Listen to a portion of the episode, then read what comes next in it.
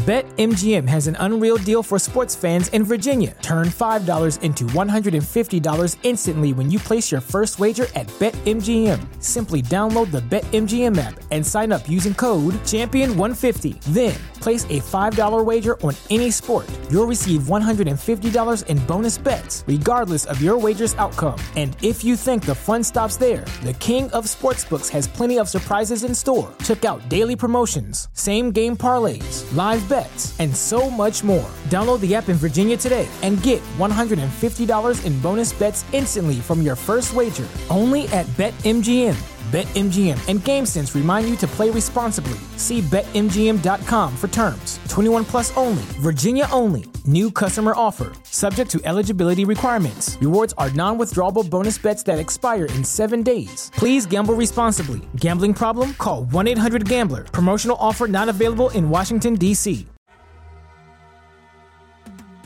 Hey everybody, welcome back to another episode of our podcast. I, I'm Lucas. I got Chris here. No Uri yet again. I can't say I really blame Uri because we are recording directly after the Lakers game on Sunday night. Actually, now it's Monday morning at 12:02. Don't blame him for wanting to get some sleep. We decide that we're not going to write right quite yet, and that's okay because we are going to end up talking about this game, and we're not going to be able to be on YouTube because of that. But that's okay. We're still on Spotify and all of our other streaming uh, apps. So, Chris, let's talk about this this um, this Lakers game. Yeah, let's do it. Um, final score was 113 112 Philadelphia on the road, second night of a back to back. You know, the Sixers have a very unique ability to make things as stressful as possible. They're really good at it. Um, this is yet another example of Joel and James basically being transcendently awesome offensive players, and then the rest of the rotation, minus Tobias, who was also really good tonight, being pretty mediocre at best. Um, yeah, you know, the defense was problematic quite frequently. I'm not sure I agreed with their uh, strategy for guarding Westbrook at certain points in the game, but they they won, which is all that really matters in the grand scheme of things, I guess. 35 points and 11 rebounds for Joel, 24, 7 boards, 13 dimes for James Harden, 15 on 7 of 13 shooting, Lucas for Tobias Harris. I, I'll, I'll ask for your takeaways, but I will note the big storyline, I guess, quote unquote, from this game is the fact that Tyrese Maxey was moved to the bench um, in favor of De'Anthony Melton. So Harden, Melton, Embiid, Harris, and everyone's favorite PJ Tucker was the starting five, with Maxey coming off the bench. Maxey still played 33 minutes. That's 12 more than Melton. But what did you make of that, and what were your other takeaways from this game? Okay, so first off, I think Maxey played. I mean, defensively not great, but like offensively, 16 points on 13 shots, not bad coming off the bench. Maybe this is a permanent role, maybe it's not. I honestly don't know. I think Doc Rivers is experimenting, which is something not in the line of Doc Rivers like personality. So I, I give him props for actually trying this. Um, is this the right move? I'm honestly not sure. That's why you have to experiment with it. Because the last game against the Utah Jazz, which we'll talk about, Maxey started. Um, granted, that was because Tobias Harris was out. I mean, who knows? I don't. I don't know if this is the right move, Chris, but it's an interesting move. Um, clearly, the Sixers' perimeter defense could not survive with both Harden and uh, Maxey. Uh, you know, manning it with Tucker being kind of not the same guy he used to be. We saw that with LeBron James scoring 35 points in this game. Um, so I don't. I don't know if this is the right move it's an interesting move. I'm willing to experiment with it a little bit more before I make a strong decision. But in the long run, this could be the right move in terms of having Maxey come off the bench. At least now, not to say that this should be the permanent move in like long term sense, but in this year and based off of how the Sixers are playing in his defense, like he has to improve defensively in order for him to be a starter. I think with James Harden, just because James Harden's so bad defensively, that you have to have another stable defender next to him. And Maxey's not that right now. And I think he can be. He has the tools to be. Um, so I, I don't know if this is the right move. You know, it was another Joel Embiid, you know, monster game. Harden played well. Niang kind of did his thing for the most part. Five assists. That was actually kind of underrated from him. Uh, um, so yeah, no, I mean, the Sixers are to get. You're to win most regular season games if James Harden and Joel Embiid go for, you know, one of them goes for 30 plus and the other one goes for 20 plus. You're to win most regular season games. Um, was this a pretty one? No, Lakers haven't have been playing better as of late, but I think this should have not have been as close as it was. Yeah, I I mean, I feel like we've said that about a lot of Sixers wins this season and every season ever. Um, they they don't always make it. They make it harder on themselves than it should be sometimes. Um, I, I like how you phrased your your Maxey take, or it's definitely interesting. Doc is good at making interesting decisions, if not always good decisions. Um, yeah, I I'm not convinced it's the quote unquote right move. We'll see if it sticks. Again, like you said, there's no guarantee that Maxey ever comes off the bench again. This could be a one and done thing there's a reason I think that the debate has been Melton versus Tucker and not Melton versus Maxey because when he's healthy, Maxey is a pretty special offensive talent, and I think universally would be, you know, everyone would agree that he's the third best player on this team. He hasn't quite been at his normal level since coming back from injury, but one has to assume that's just a matter of time that he'll get back there eventually. Um, so yeah, I, I mean, like PJ, this this is one of those matchups where you want PJ out there theoretically to guard LeBron, but there are only two players for Philly that had a negative plus minus. It was Montrezl, who was minus six in 12 minutes, and then PJ, That's who was minus 16 in a 24, 24 minutes and a one point win. Not mm-hmm. ideal. Tucker's was really bad in this game. It was not a good PJ Tucker game. Um, he you know? he looked like he I, I, he he looked like look. I don't mean to cut you off here, but I got to say this. For a guy that we paid thirty thousand dollars for, plus giving up a second round pick for, it, it feels like Morey let emotion versus logic win out this one. And maybe maybe he pays off in the playoffs. I don't know, but right now, Tucker looks bad and it's not just this game, but this game really accented it. I mean, yeah, I mean, he's just late on, late on closeouts, not always making the best decision. It's one thing to be physically unable to perform, but he just had mental lapses this game too, which was a big issue. Yeah, I, I mean, like you, you want a GM who's willing to take risks. I'm a fan that Philly was willing to spend big to try to field the contender, and like there was always you know the risk. PJ's 38 years old. It was always gonna carry some level of downside risk. It, it's certainly not ideal. Um, you know, if Philly didn't give him that contract, someone else probably would have. It's not like they were you know bidding against no one. He was a pretty hot commodity, and I think it was a reasonable move at the time. And sometimes reasonable moves don't pan out. Things happen. It's, I don't think it's necessarily a poor reflection on Daryl as GM or anything, but you take a risk sometimes and it doesn't always pan out. Um, you know, well, a lot of talk about trading. You know, we'll talk about the recent rumors related to Furkan and Springer. Tobias has been in trade rumors all season, off and on. Thybulle. I'd be very tempted to see if anyone out there is willing to take on PJ's, just eat that contract. I'd at least look into it. But, um, yeah. As for this game, I, I just got to say, James Harden is just a sick player. I, I love watching him play. Um, you know, listeners of this podcast will know that I've been banging the James Harden drum for quite a long time, well before he was with the Sixers. That I mean, even now in his like old man stage, where he's clearly not the James we used to see in Houston, but he, he's just such a cool and interesting player to watch. Not many guys can manipulate the game with pace and dribbles like like he can. I those are the guys I'm just kind of pre. You know, I, I just like players in that mold. Shai has a little bit of it in OKC, guys like that. Um, really enjoyed watching James play. This was a great game for him on the second night of a back to back. With how many minutes he's been playing, I think that's a pretty positive sign that he had as much juice as he did. Once again, carried the Sixers with some big shots in the fourth quarter. Joel Embiid, 35 points, 11 boards, 12 of 21 from the field, got on the line 12 times.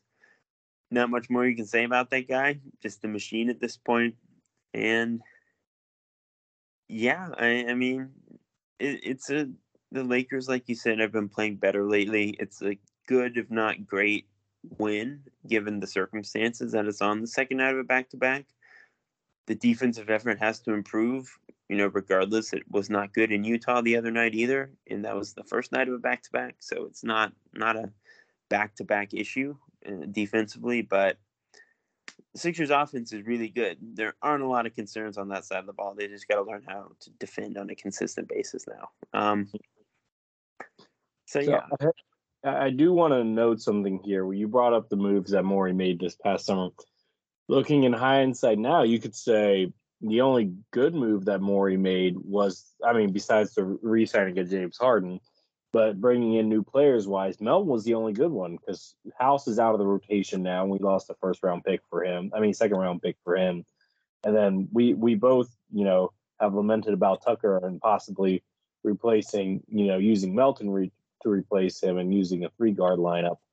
Uh, that being said, no, I, I, think you're on point with the rest of the team. Um, you know, Joel's going to be Joel he, he's a top five MVP candidate. I, I, think you know you can make the real argument if Nikola Jokic wasn't about to average triple double, he'd probably be, you know, uh, there'd be a strong case for him to be number one in the you know standings for MVP. But that that being people said, are going to be so pissed when he wins three in a row.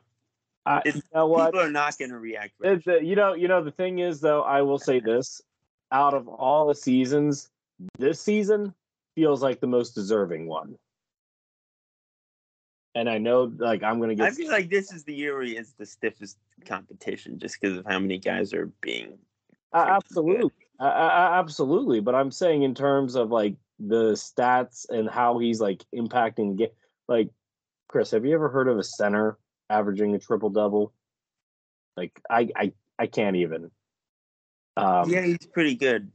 I, I would say. Look, and, and, like I feel like any other season, this would be Joel's year to get it. But anyway, been saying that for three years, but unfortunately, Jokic is just really good. It's unfortunate overlap in in career spans because Joel should have like two or three, but. Well, okay, I will say that for sure. He, uh, the first year he only didn't get it because he didn't play like he missed just enough games for the voters not to feel good about giving him one yeah but that that i will contend that until the day i die that being said let's transition over to the utah game now let's do it and I, am sure Uri will put in the whoosh in, a, in when he edited it. Um, that being said, James Harden really good at basketball.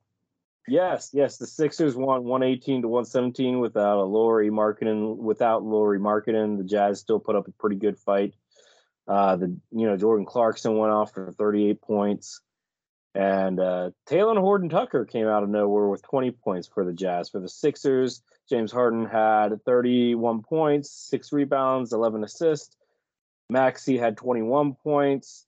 Didn't shoot the ball that efficiently though. Joel Embiid had 30 points, seven rebounds, two blocks. Chris, what are your thoughts on this game? Yeah, um, I remember when Talen Horton Tucker was untradeable. Um, that so, I remember that too. Uh, this is again a very classic Sixers closer than it should have been win. Uh, they were up by 17 at the end of the first quarter. Utah missing its best player. So naturally, they just choose not to play defense for the next three quarters and win by one point on a Joel game winner in, in the final seconds. Uh, Utah took like its first lead with 30 seconds left. Like this, this was a game that Philly had control of and should have maintained control of. James Harden had an absurd stretch of shot making in that fourth quarter that kept Philly afloat They do not win this game without James putting together a superstar performance. Obviously, 30 points from Joel. That's just what he does at this point. Um, What's the game winner? Dirk. I, I do want to point out Joel had the game winner. Uh, Dirk one-legged fade away after a Harden a you know feed off of a pick and roll. Yeah, classic stuff. Um, mm-hmm. Good Shake Milton game. He had 17 on 12 shots off the bench in 29 minutes. Um, yeah, I, I mean, look, shouts to Jordan Clarkson, who had a monster game for Utah. He's had a monster season overall 38 points, nine boards, five dimes for him. He played great. The Jazz are not winning as many games as they were early in the season, but they're still 14 and 8 at home on the year, and that's a very connected and fun offensive team. They're capable of putting up a good fight, even without Markkanen, but just really not a good win you know, compare like like everyone's a good one, so to speak, but the Sixers should have not been in the situation that they were in down the stretch. Not the first time we've had this kind of conversation this season, even with the Lakers game. It's like they they just make things harder than they need to be. The defense, you keep talking about how Joel is anchoring a top five defense, and it's like, how is that the case? Because it feels like the Sixers don't play any defense every night some of that's on Joel, who's not having his best defensive season individually. Some of that is on James and Tyrese and the perimeter guys. PJ struggling with certain matchups, Tobias struggling with certain matchups. But yeah, I mean, I mean, Philly just let a 20 point lead melt away for two quarters, and that's the kind of thing they're very prone to doing, which isn't great. But they got the win. They've won two in a row on a back to back on the road, which is hard to do in the West, which is even harder for an Eastern Conference team. So on the surface, that's a really good two-win stretch, but it it should have felt a little bit better than it did, probably. Yeah, no, I, I get what you're saying.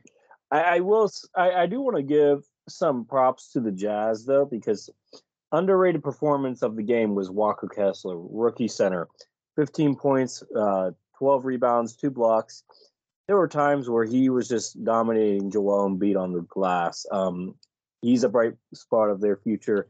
He is so um, good, guys. I I am a budding Walker Kessler stand. You're the next three years of this podcast.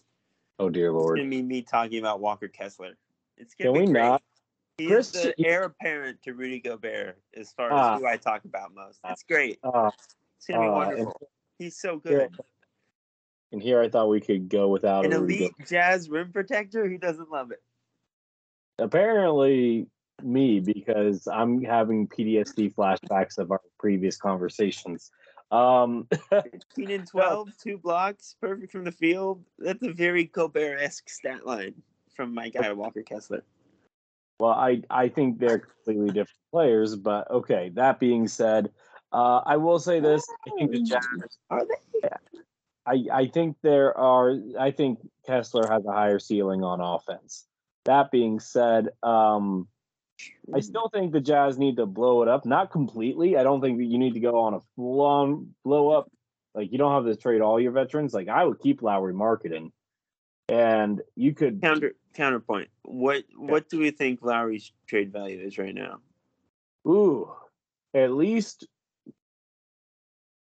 one to two first round picks.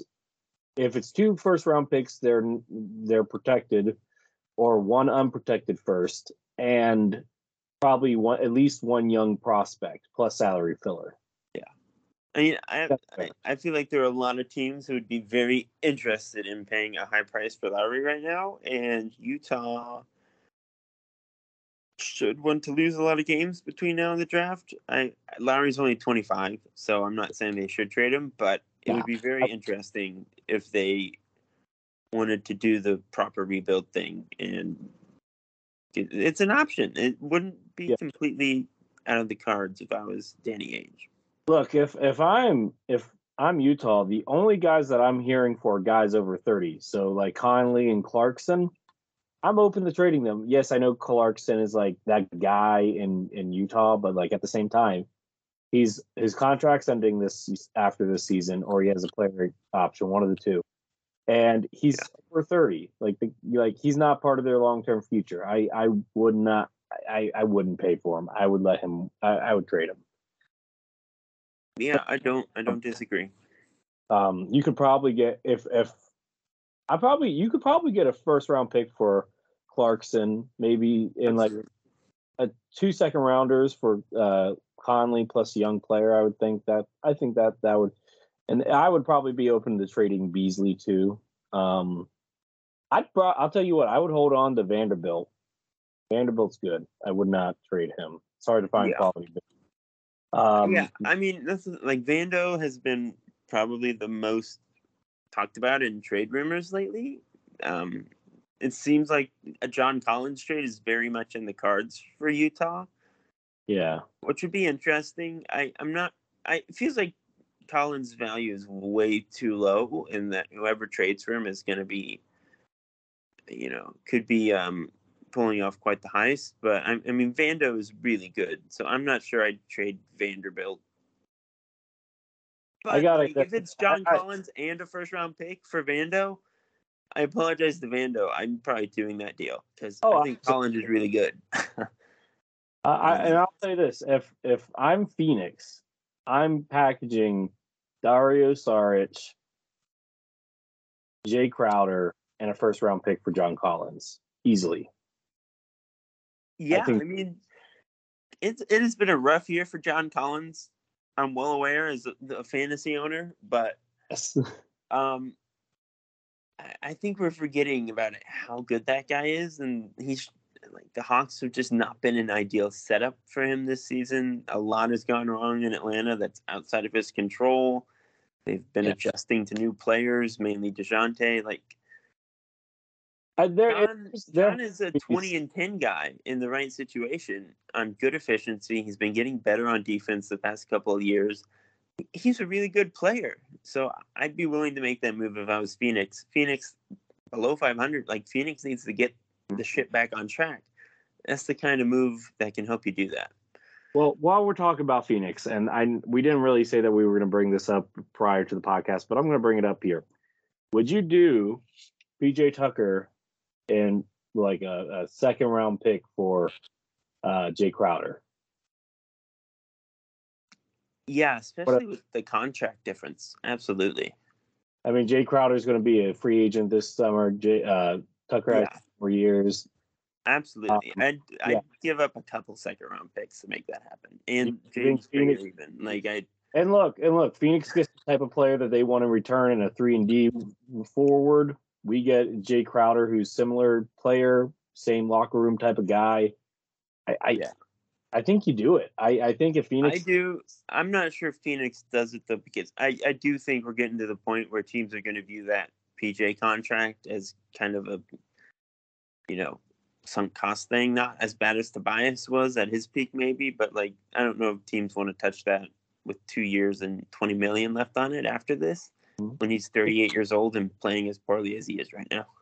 Well, uh, and I'll also say this. Um, interesting. I, I, was listening to uh, the Lowe Post podcast with Zach Lowe, and he had uh, Bill Simmons on as a guest, and they were, you know, they were just suggesting hypothetical trades. This is just a suggestion. They were not reporting it, but um, they were saying if the Clippers want to start blowing things up, they could call Philly about Paul George, and we would have to send like Tobias Harrison, Tyrese Maxey.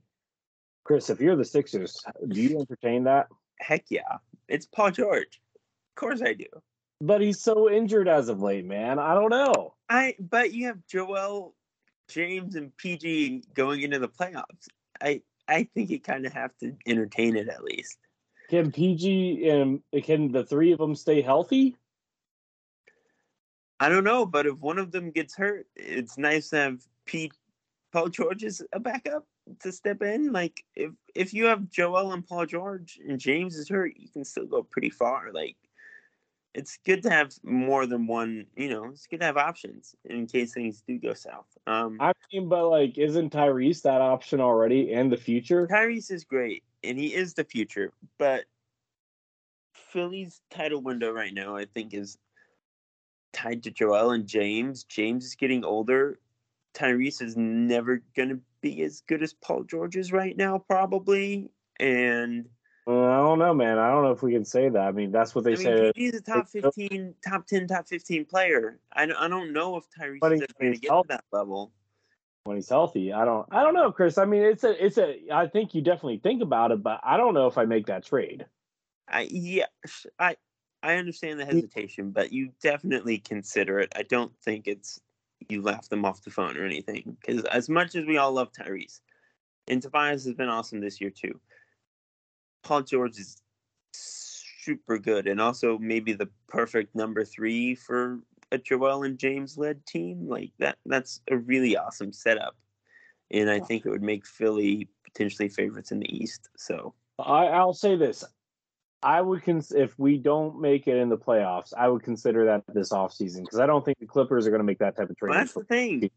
PG and James, they are getting older. There's no James might go to Houston in the offseason. Like I don't know if you really want to wait on it. As I, I mean, look, the thing is, is like if you make that trade at the trade deadline, are they going to have enough time to get the chemistry good enough? I, I don't think so. I don't I don't think so. But I mean, I mean, maybe, maybe not. But every year we, I feel like we've been like, you know, give it another year, see if it works. Like sometimes you just got to keep making the the jump, taking that leap of faith, and I don't know. you know, were it not for injuries, Philly might have made it to the conference finals, if not finals last year. Like there, there have been, you know, they have the juice, they have the talent and the tools to get there. As much as we dislike Doc, as much as we, you know, lampoon this team for being as annoying as they are, like they have the talent, and Paul George is awesome. So I would consider it. For Well, let's talk about let's talk about the other Sixers rumor. Of course, we're t- uh, go ahead and inter- you you mentioned it earlier, right, Chris? Yeah, let's do it. So, the report from Jake Fisher at Yahoo Sports is basically that Philly is going to be looking to shed salary at the trade deadline if they're not able to find a reasonable avenue to improving the roster. And it seems like the two most likely names to be shed in that scenario are Furkan Korkmaz, who has about two years and $10 million left on his contract, and Jaden Springer, who is still just in the second year of his rookie contract with his team. Uh, you know, Lucas, for me, I- don't really love hearing that Philly's trying to duck the tax while they're trying to win a championship, and every team around them in the East seems to be like shelling out the big bucks to get better. It's not Mhm. ideal. It's something the Sixers have done quite a lot in the past. Morey, you know, that kind of stopped for a second there with Daryl. It, it would probably not be a Morey instigated move though if they tried to duck the No, that, that we That's- we all know. We know all know is Josh Harris. that's the kind of thing that comes down from ownership, you know. So it wouldn't be like Morey is the one driving the boat there, but yeah, I mean, look, is trading Furkan for cap space gonna tank the Sixers' title chances? No, Korkmaz isn't playing. I. It would break my heart to see Jaden Springer like dumped into space in OKC, but he'd also probably play in OKC, so maybe it wouldn't break my heart. Um, so, so yeah, I, I mean, it's not the end of the world. I don't want to like sit here and panic about the idea of trading Furkan for cap space, but it is kind of like I'd rather them swing big than just like go quietly and trade Furkan for cash.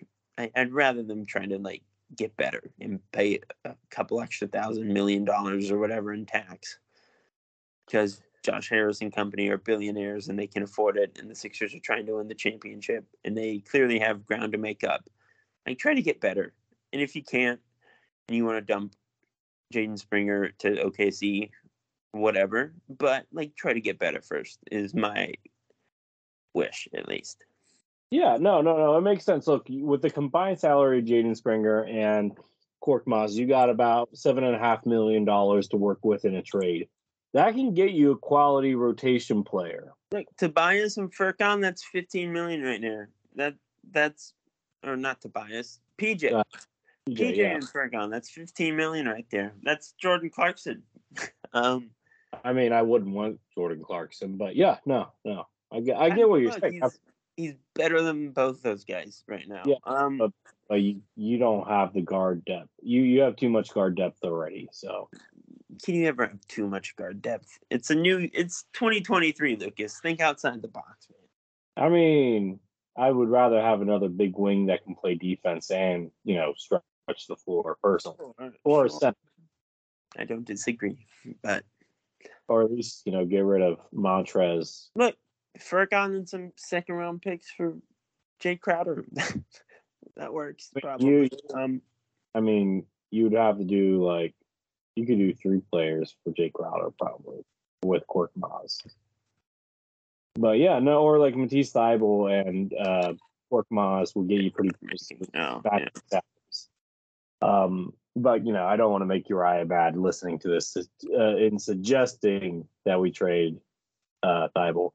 Um, yeah, I mean, I mean, you can if you want to. I'm not trying to make bad, but It uh, for the right pieces. He's yeah, not for it's, not. We're not doing a Cam Reddish for to buy uh Matisse Thybulle trade. No, but I would do a Cam Reddish for uh Furkan Korkmaz trade. Yeah, I mean the money's pretty close there. The the Charlotte second round pick, which is basically a late first round pick, and Yeah. I could get down with that. I wrote about it recently at the site for those who are interested. Like I I could get behind that. Yeah, no, it's definitely a move that's uh that's possible for sure. Um but l- l- let's go ahead and go to our last bit here, Chris, and we're going to talk about the new uh, releasing of the All Star um, results. So, as we talked about last podcast, we were recording the night before they released the new uh, voting re- results from the fans, and as Chris had somewhat anticipated, Jayson Tatum has jumped to third ahead of Joel in the front court voting for the Eastern Conference. Uh, he leads Joel by a little less than 40,000 right now in terms of votes. So, Chris, uh, your thoughts on the change there?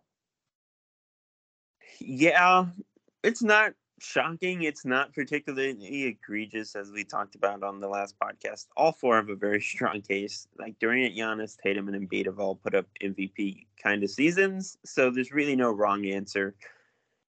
Personally, I would like Joel to start, and I think Joel is maybe on the higher end of the spectrum than Jayson this year, but that's personal taste, and there are plenty of smart people who disagree with me. Tatum is awesome on both sides of the ball. Boston is the best team in the East. I'm not going to sit here and act like it's indefensible to have him short over Joel. Um, so yeah, that, that's my take on the issue. I could just as easily flip back and forth now that Philly fans are behind and they feel the urge to vote more. We'll see what happens, but either way, there's a pretty decent chance Durant doesn't even play, and in that case, whoever is fourth is going to end up starting anyways. So we'll see. Yeah, no, I, I think, yeah, I think Durant's probably not going to play if I had to guess. And, you know, Giannis, Joel, and Tatum gets their shine. Uh, outside of that, the only major other change in the East front court was Julius Randle came into the 10th spot. I forgot who he kicked out of that 10th spot, but, uh, you know, you still have uh, Jimmy Butler, Pascal, Kyle Kuzma, Paolo Banchero, Nic Claxton, Julius Randle, rounding out the top 10. Um, any thoughts in the East and who you would want to have um, be on the bench for the for the Eastern Conference All Stars? Yeah, um, I mean, still obviously the loser of, of the Joel Tatum uh, fiasco, and then probably Pascal, Jimmy.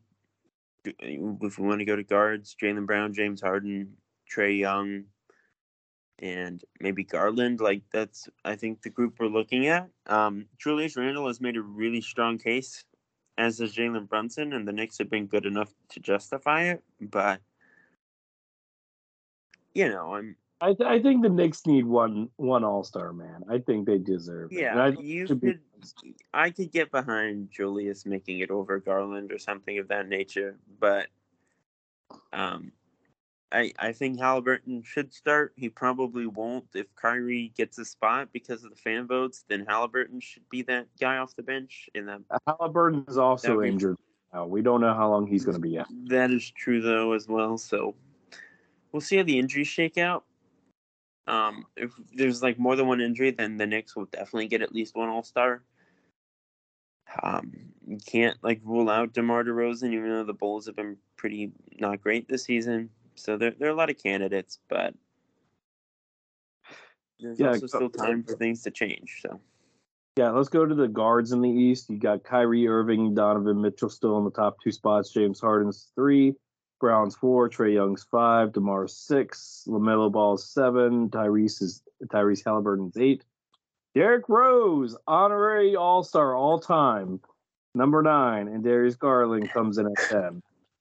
Love for Derrick Rose, he's getting more votes than the starting point guard in New New York and he's not even in the rotation right now. Immanuel Quickley and Miles McBride, shout out to West Virginia, Miles McBride, uh, have overtaken Rose's minutes in the rotation.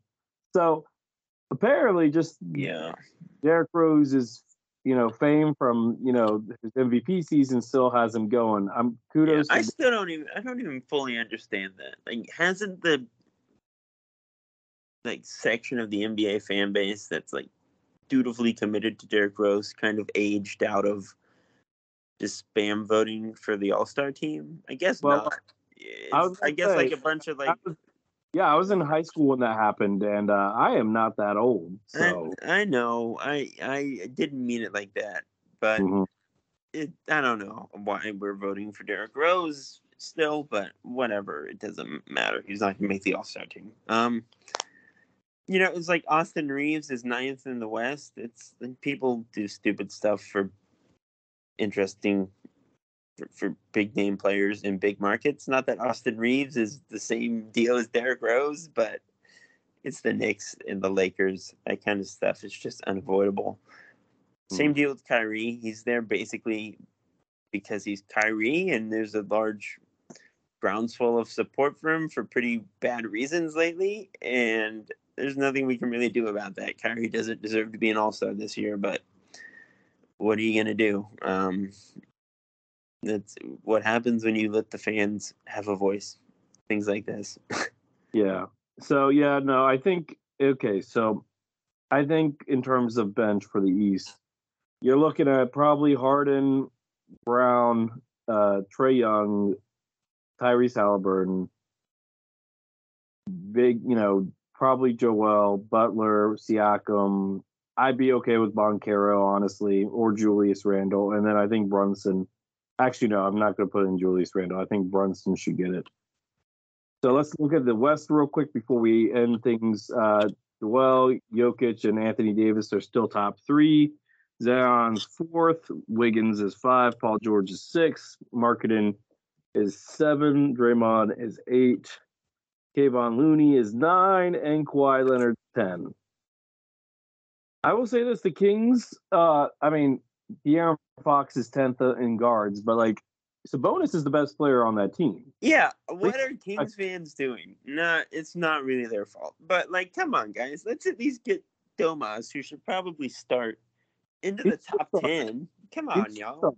He- It should be the starting three for the Western front court should be LeBron, Jokic, and Sabonis. And Yeah. LeBron's more or less there just because of, you know, I mean, like, don't get me wrong, he's having a great season, but like, you could make the real argument that Lauri Markkanen or even Zion, if healthy, should be playing over LeBron as like Yeah. the, the fifth starter. Mm, But- well, I don't know about Lauri over LeBron, but I, Uh, I will say I remember a couple like a few weeks ago when you were talking about how Fox was definitely the best Kings player. No, look, I, I, I, feel pretty look, good I- about my Sabonis stance. Look, look. I, I after that podcast, I, I did some stat digging, and the, the team's right. bet- the team's better with Sabonis versus Fox by themselves. Yep. So hmm it's Sabonis, and honestly, Sabonis, I think is Sick easily third the third best center in the NBA. Is easily the third best center. It used to be Rudy Gobert or Karl-Anthony Towns. Yeah, no, neither of them have Yeah. it. Jokic, it's Sabonis. Embiid. Sabonis, Bam. Uh, yeah, I think you could argue for AD. He's, he's really a center, and then probably Sabonis and Bam are the next tier. can you really argue AD though with all the injuries though? He's missed half the season. Well, AD was objectively better when he was healthy this season. He just got hurt. Like A- AD when healthy and at his best is better than Sabonis. But is it a big margin though? I don't think so. No, Sabonis is awesome. Um, but yeah, I, I agree. He's he's he should be starting in the West, and he's quite good. And like, did the Pacers quote unquote win the trade? Yes, but the Kings are a lot of fun this year, and Sabonis is playing Both teams won. as well, if not better than Tyrese. Like, it, it's not like Sacramento got fleeced in some historic. No, this is one of the rare exceptions where both teams won the trade. Both teams won. Yeah, I, I mean, like we can revisit the argument seven years from now when Tyrese is still a star and Sabonis is retired, but you Sabo- know, Dude, Sabonis. I know it's an exaggeration. It's an exaggeration, but I, Okay. I think Halliburton is going to age better longer than Sabonis at the respective points in their careers. But right now, it's been a pretty decent swap for both teams. I would say. Well, look, I think Sacramento thinks it's a win because you know they they have a real chance to get into the playoffs as long as they can stay healthy. Uh, especially Sabonis, I think you can. But I, I I'll say this: I don't. I think Sabonis is going to age better than you think because Jokic is showing you don't need to be an athletic center to be able to stay on the floor as long as you can pass and score, which and rebound, which Sabonis does. Sabonis I- is the I- best uh, passing big man in the league. I, I do not think Sabonis is going to fall off a cliff anytime soon. But I I will say Halliburton is probably already maybe as good or better, and he's younger and he's on more of an upward trajectory. Whereas Well, I think look. Sabonis is kind of already in his prime, that kind of thing. Oh yeah, no, that's fair. And I'll say this: like finding a like all star level point guard is a lot harder than finding like in terms of grooming a a starting center. And I'm not saying he's just a starting center; he's an all star center. But like, you get what I'm saying. Point guard is a harder position to Yeah. nail down than center because you could have a starting center like. Uh, you know, Richaun Holmes. Richaun Holmes, he's on the bench now for the Kings. He was a quality starting center last year. So like it's not like it's it's easier to find a starting center than it is to find a quality starting point guard. Um that Yeah. being said, let's go to the guards real quick. Steph Curry, Luka still in the top one, two, Ja, Shai Gilgeous-Alexander, Clay, Russ, Damian, Devin, Austin Reaves, as you said, and De'Aaron Fox. Now the guards in the East, you know, I, I you could make the argument for me that Steph shouldn't be starting just because the game's played, and I, I would be okay with that. But I don't think that's going to happen. I think he's still going to get the starting nod. Um,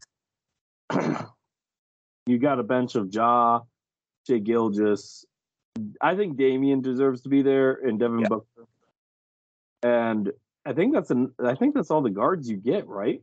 So then you got to look. The Western Conference front court is pretty depleted. I'm not gonna lie. Like there, Wiggins has a legit argument now. Like Paul George misses a lot of games. Lauri Markkanen and Zion are the only two locks that I see in the front court. And like the rest of them, I, I was listening. I, the podcast that I was told you I was listening to, they were talking about how Aaron Gordon should be the other Yeah. All Nuggets. And I mean, Yeah. like honestly, you could make the argument. very strong case. Yeah, especially in the weak West off like in terms of all star talent in the West, he has a legit chance because like you're thinking of guys like Jerami Grant. I mean, uh, the second best player on the best best team this year so far. Like that is not nothing. He's been awesome on both sides of the ball. He's Mhm. you know the return of guys like Murray and and Michael Porter Jr. have really pushed him into the ideal role, and he, he's playing really high level basketball. So I, I think there's a pretty strong case.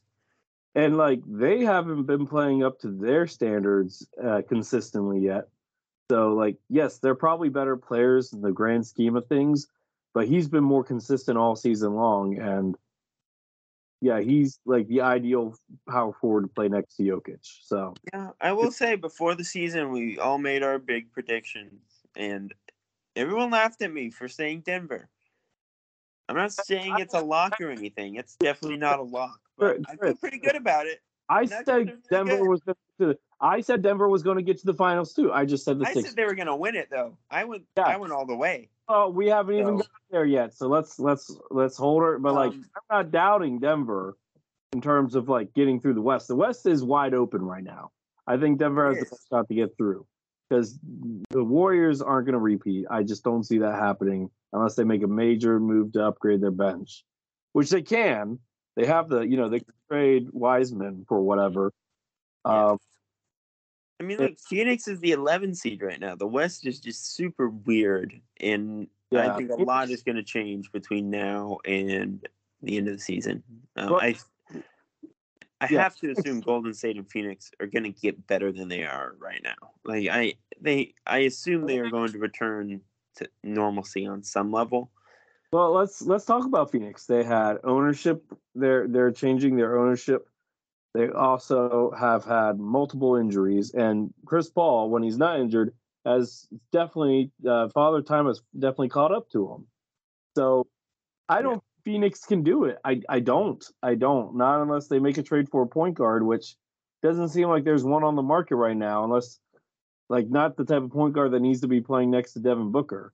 Yeah. You know? Well, I, I I mean, look, we've written off Chris Paul before. It, let's not write the obituary just yet.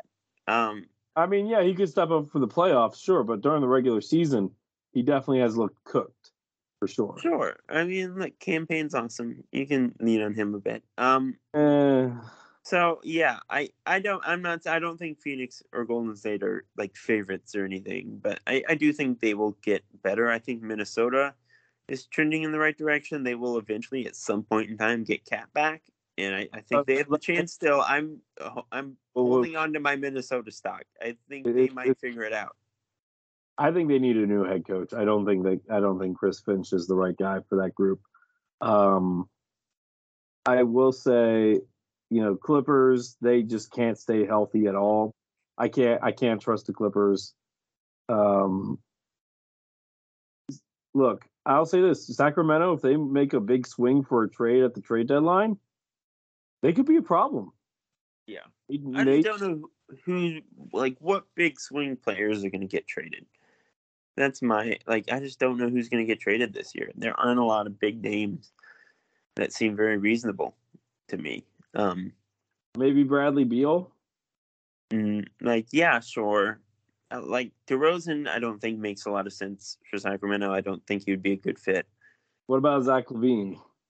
Zach LaVine would be a better fit, but Anybody like Chicago, oh, who it doesn't like the reports seem to indicate that Chicago's just not going to blow it up. I, I don't really know the teams that are in the market for that kind of blow up trade. Toronto feels like they're about ready for it. Yeah. Yeah, I mean, but like OG is still pretty young. I Pascal's like a top 15, 20 player, is he he might be too good to trade. Like maybe they want to wait it out and try to get better in the offseason. I don't like Fred van VanVleet's not gonna move the needle for Sacramento at this point. So I don't know. I don't know. I don't I don't you know, um you know I'll say this. I don't think it's gonna happen during the season, but next off season, Trae Young could be the next star on the move. Mm-hmm. I, I yeah. you hear about locker room problems there. Uh, you know, him and uh, the head coach haven't been getting along. He didn't get along with Lloyd Pierce either, former Sixers assistant who was the head coach there.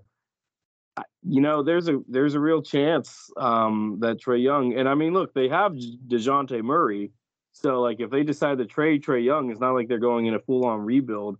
They could get valuable pieces and still compete with Dejounte at the head of the snake.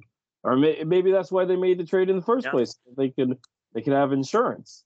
Um, yeah, I'm excited for whenever maybe next off season or next season when like when OKC is like firmly good enough to finally swing a big trade with the gazillion draft picks they have. Oh yeah, because Shai is like a legit stud. Like he, Shai is a championship level number one player. Giddey is making the leap. You're gonna get Chet Holmgren back next year, who I think he's going to be very good, very fast as long as he's healthy. And they're getting to the point where like they're gonna need to use those picks and make something happen. And I'm very excited to see how that team plays out because they could be very good very fast. I wouldn't trade for Trae Young though if I'm them. Trae Young would ruin. Yeah, yeah. I don't. Trae Young. He's a playmaker, but he's not a playmaker for the sake of. He, I feel like Trae Young stat stat hunts a little bit. Yeah, I, I think Trae is a very, very talented player, and a lot of teams should be willing to trade a lot to get him. But I, I do think OKC would be a bit of a weird fit. Like you could very much justify trading Giddey and picks for Trae, and I think it would be a pretty reasonable move. But you don't. Eh, I don't know. I would do that. I, would, I, I think you know what I think Chicago would be an interesting spot. Uh, Lonzo Ball doesn't seem like he's gonna really ever get back to where he was. Um, you could trade either LaVine or uh, DeMar DeRozan for plus. Well, they don't have any picks. That's the problem. Uh, they traded yeah, off. I mean, look, Pelicans also have a lot of picks. I wouldn't. I you know what? I wouldn't mess up what they got there. I think CJ McCollum's a good type of because he can play off the ball. I th- I think you can. I think I wouldn't do that trade if I'm the Pelicans. Yeah. You know, yeah. Orlando's got a lot of guys. Miami and New York are always looking for big trades like that. There are a lot of potential places. Miami, uh, no, not Miami. Orlando. Orlando could be the team because as much as I love Markelle, I think if you got Trae Young there, I think you know, I think that could work. I don't know. Depends. I feel like Trae Young would have to kind of step back as a scorer a little bit because I think bon yeah. and is is he willing to do that? I don't know. I mean, if Dallas really wants to be frisky, I guess they. I mean, they only have one more. they can't trade, right? They they have the rest of their picks. They just can't trade one, right? So, yeah, that would definitely be a, a full circle moment. Um, yeah, I don't know. I don't. Uriah's gonna get mad if we keep talking about Trae Young. Um, okay. Okay. I, yeah, let's wrap I, this. I would love Paul George in Philly, though. I don't, you know, the Maxey thing is a tough pill to swallow, but I, I like that idea that you threw out there. It might be worth. I, uh, yeah, it was an idea that I that I heard on a podcast with Zach Lowe, uh, Bill Simmons, and it was just like an idea that they were throwing around. They were not reporting anything. I mean, and look, it's also insurance if James Ducks for Houston in the summer. It makes sense. Anyways, let's let's wrap it up there though, Lucas. Thanks mm-hmm. for talking Sixers with me. It's almost one a.m. We're gonna both go straight to bed after this. I think. Um, uh, maybe I don't know. We'll see. Well, maybe not you, Mister uh, Holiday. Uh, yeah, I'm gonna go straight to bed, or at least maybe not even, but I should. So we're gonna wrap it up. now.